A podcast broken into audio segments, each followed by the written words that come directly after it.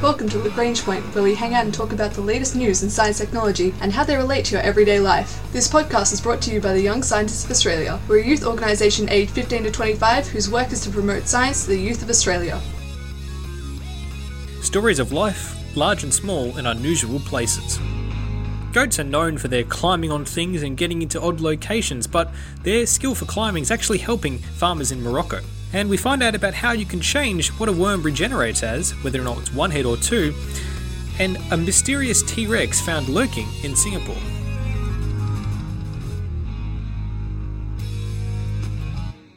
When you think about goats, one of the first things that springs to mind is obviously their ability to get anywhere and everywhere in search of a good meal. I'm sure you've all seen the photos of goats scaling the almost sheer face of a dam just so that they can lick rocks that are covered in salt.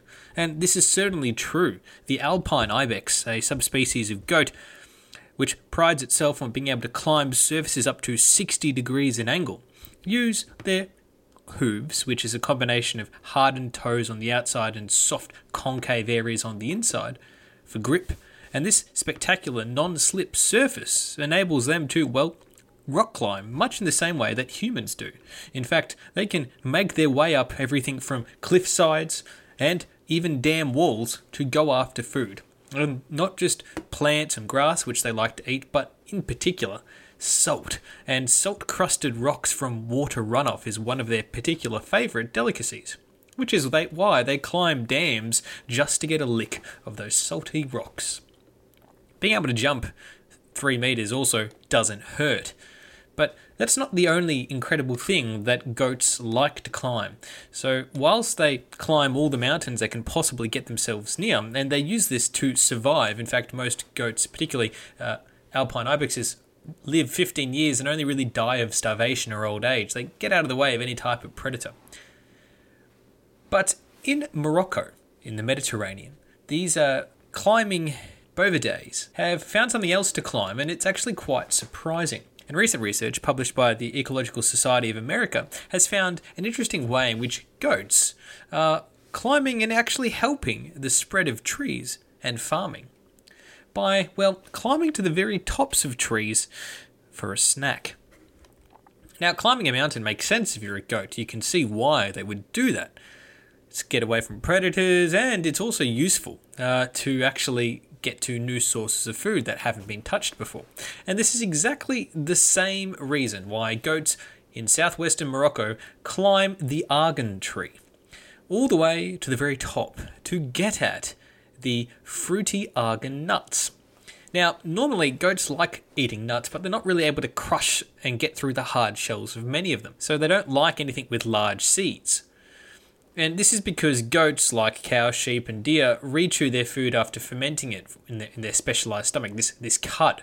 During the autumn season, when there's not much grass cover around, well, the goats go to the trees and to the very tops of the trees. They climb all the way to the treetops and they call it treetop grazing.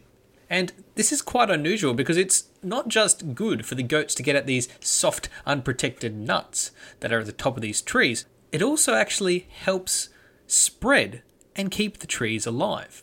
Because as these goats sort of climb to the very tops of the trees, chew on the seed, and then spit it out with their cud, they're actually launching these seeds far and wide from the very tops of the trees all the way out into the surrounding area.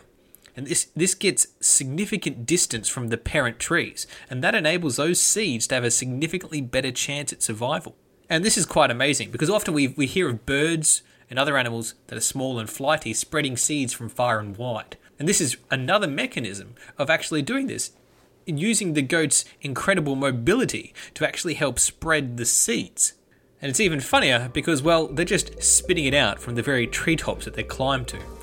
So when you see a goat up a tree, it's just trying to help spread that tree across the landscape. It just goes to show the lengths that goats will go for a snack.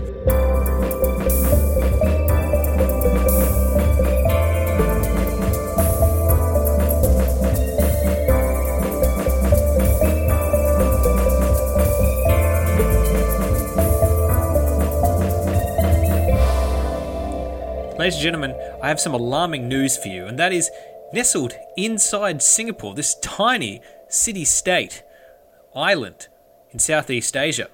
Scientists have made an incredible discovery, something that no one has seen or studied in immense detail for years, ages, and actually really ever expected to find. They managed to find in Singapore, nestling, hidden inside, surprisingly, the Singapore Botanic Gardens, a T Rex. Yes, that's right, they found a Tyrannomyrmex rex. Now, I know that wasn't a mispronunciation. That is, the Tyrannomyrmex rex is a species of ant, first thought about and observed in 2003 in Malaysia. It's called the Tyrannomyrmex rex simply because it has a huge body and these tiny little arms, much in the same way as a T Rex does. And that's one of the reasons why they named it this king of the Myrmex. In a recent paper published in the journal Asian Myrmecology by Mark Wong and Gordon Yong, have managed to describe how they uncovered an elusive species of ant, very unusual, very rare ant, just hiding inside the Singapore Botanic Gardens. Now, they found a nest and they were called in to observe a nest on a piece of land that had been just recently uprooted by military exercises in Mandai. It's a part of Singapore just north of the Singapore Zoo. And it used to be a, a rubber plantation years and years and years ago. The people who originally disturbed the nest saw how unusual these ants were and they called in these scientists from the National University of Singapore. And when the scientists dug around, they found 13 worker ants, eggs, larvae, and pupae, but no queen. But this is pretty exciting because this is the first time we've managed to find a full nest of these Tyrannomyrmex rex ants. Mostly because they are so rare and they've only ever been discovered and known about since 2003. So this is the first time we've actually got a good look at this species. They were able to study them for about 10 days before they died, and they preserved their bodies for further study. They looked for other nests or other signs of the ant, but they couldn't find any at the site, which is quite surprising because they also weren't able to find a queen initially. Now, the good news is that these T Rexes are nocturnal and non aggressive, unlike their dinosaur counterpart.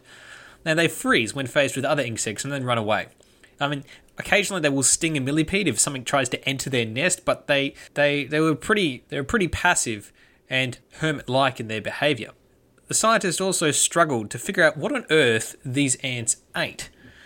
Now, aside from eating one of the males that hatched, they they offered them a variety of food, and, and they didn't really chow down on anything in particular, which is quite unusual. So, not only do these ants lack a metapleural gland, which often other ants use to secrete an antiseptic compound, they really couldn't identify what these ants were eating or how they were sort of surviving. I mean, they generally just live underground in rotting wood, so perhaps they're using that as a food source as well. So, this mysterious ant, the T Rex of ants, we've got a better idea of now, 15 years after first discovery of it, but there's still many, many questions to answer.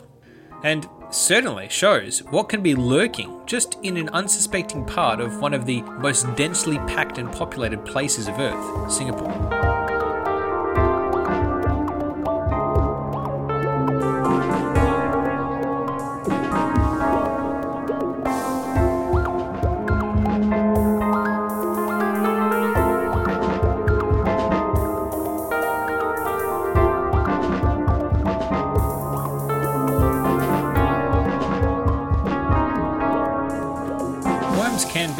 Magical and somewhat terrifying creatures. They can live in sometimes incredibly strange circumstances, and things like flatworms can survive what for anything else would be a devastating injury. That is, you know, being cut in half, having half of you removed or put somewhere else, could seemingly result in uh, two copies emerging at the end of the experience. And that is what planaria, flatworms, can actually do. Now, why do we care about what these little miraculous flatworms do? Well, in the field of regenerative medicine, it's quite important to understand how we send signals to bones or other things to repair themselves. And as we advance more and more in this field, we really need to understand how and why we send signals to our body to regenerate. and when we send that signal, how it knows that what it's supposed to regenerate into. If you cut a worm in half, which end is supposed to be the head and which end is supposed to be the tail, for example. And some researchers from Tufts University have figured out a great way to actually not only identify the body plan instruction being sent in the regeneration sequence, but also ways to modify that to result in, when a worm's cut in half, the regeneration of two headed worms. So, in a paper recently published in the biophysical journal Cell Press, has identified a way to undertake genomic editing in large scale regenerative systems. And they figured out a way to permanently alter the bioelectric pattern memory, or for in other words, the code or instruction, to make it permanently remember that it should regenerate into a different body type shape. In this instance, to regenerate as a two headed worm. So, not just causing a random mutation, but actually permanently encoding inside the flatworm. No, no, this is the normal body pattern to regenerate into. Now, this group of research was done at Tufts University by the Allen Discovery Center and Department of Biology, which is focusing on what happens in general when animals' bodies regenerate after being severely damaged. The leader of this author of this study, Michael Levin, is the Vannevar Bush Professor of Biology and the director of the Allen's Discovery Center at Tufts University and his research into planaria flatworms has been going on for some time. They, they previously investigated whether it was possible to cause flatworms to grow heads and brains of another species of flatworm by altering their bioelectric circuits.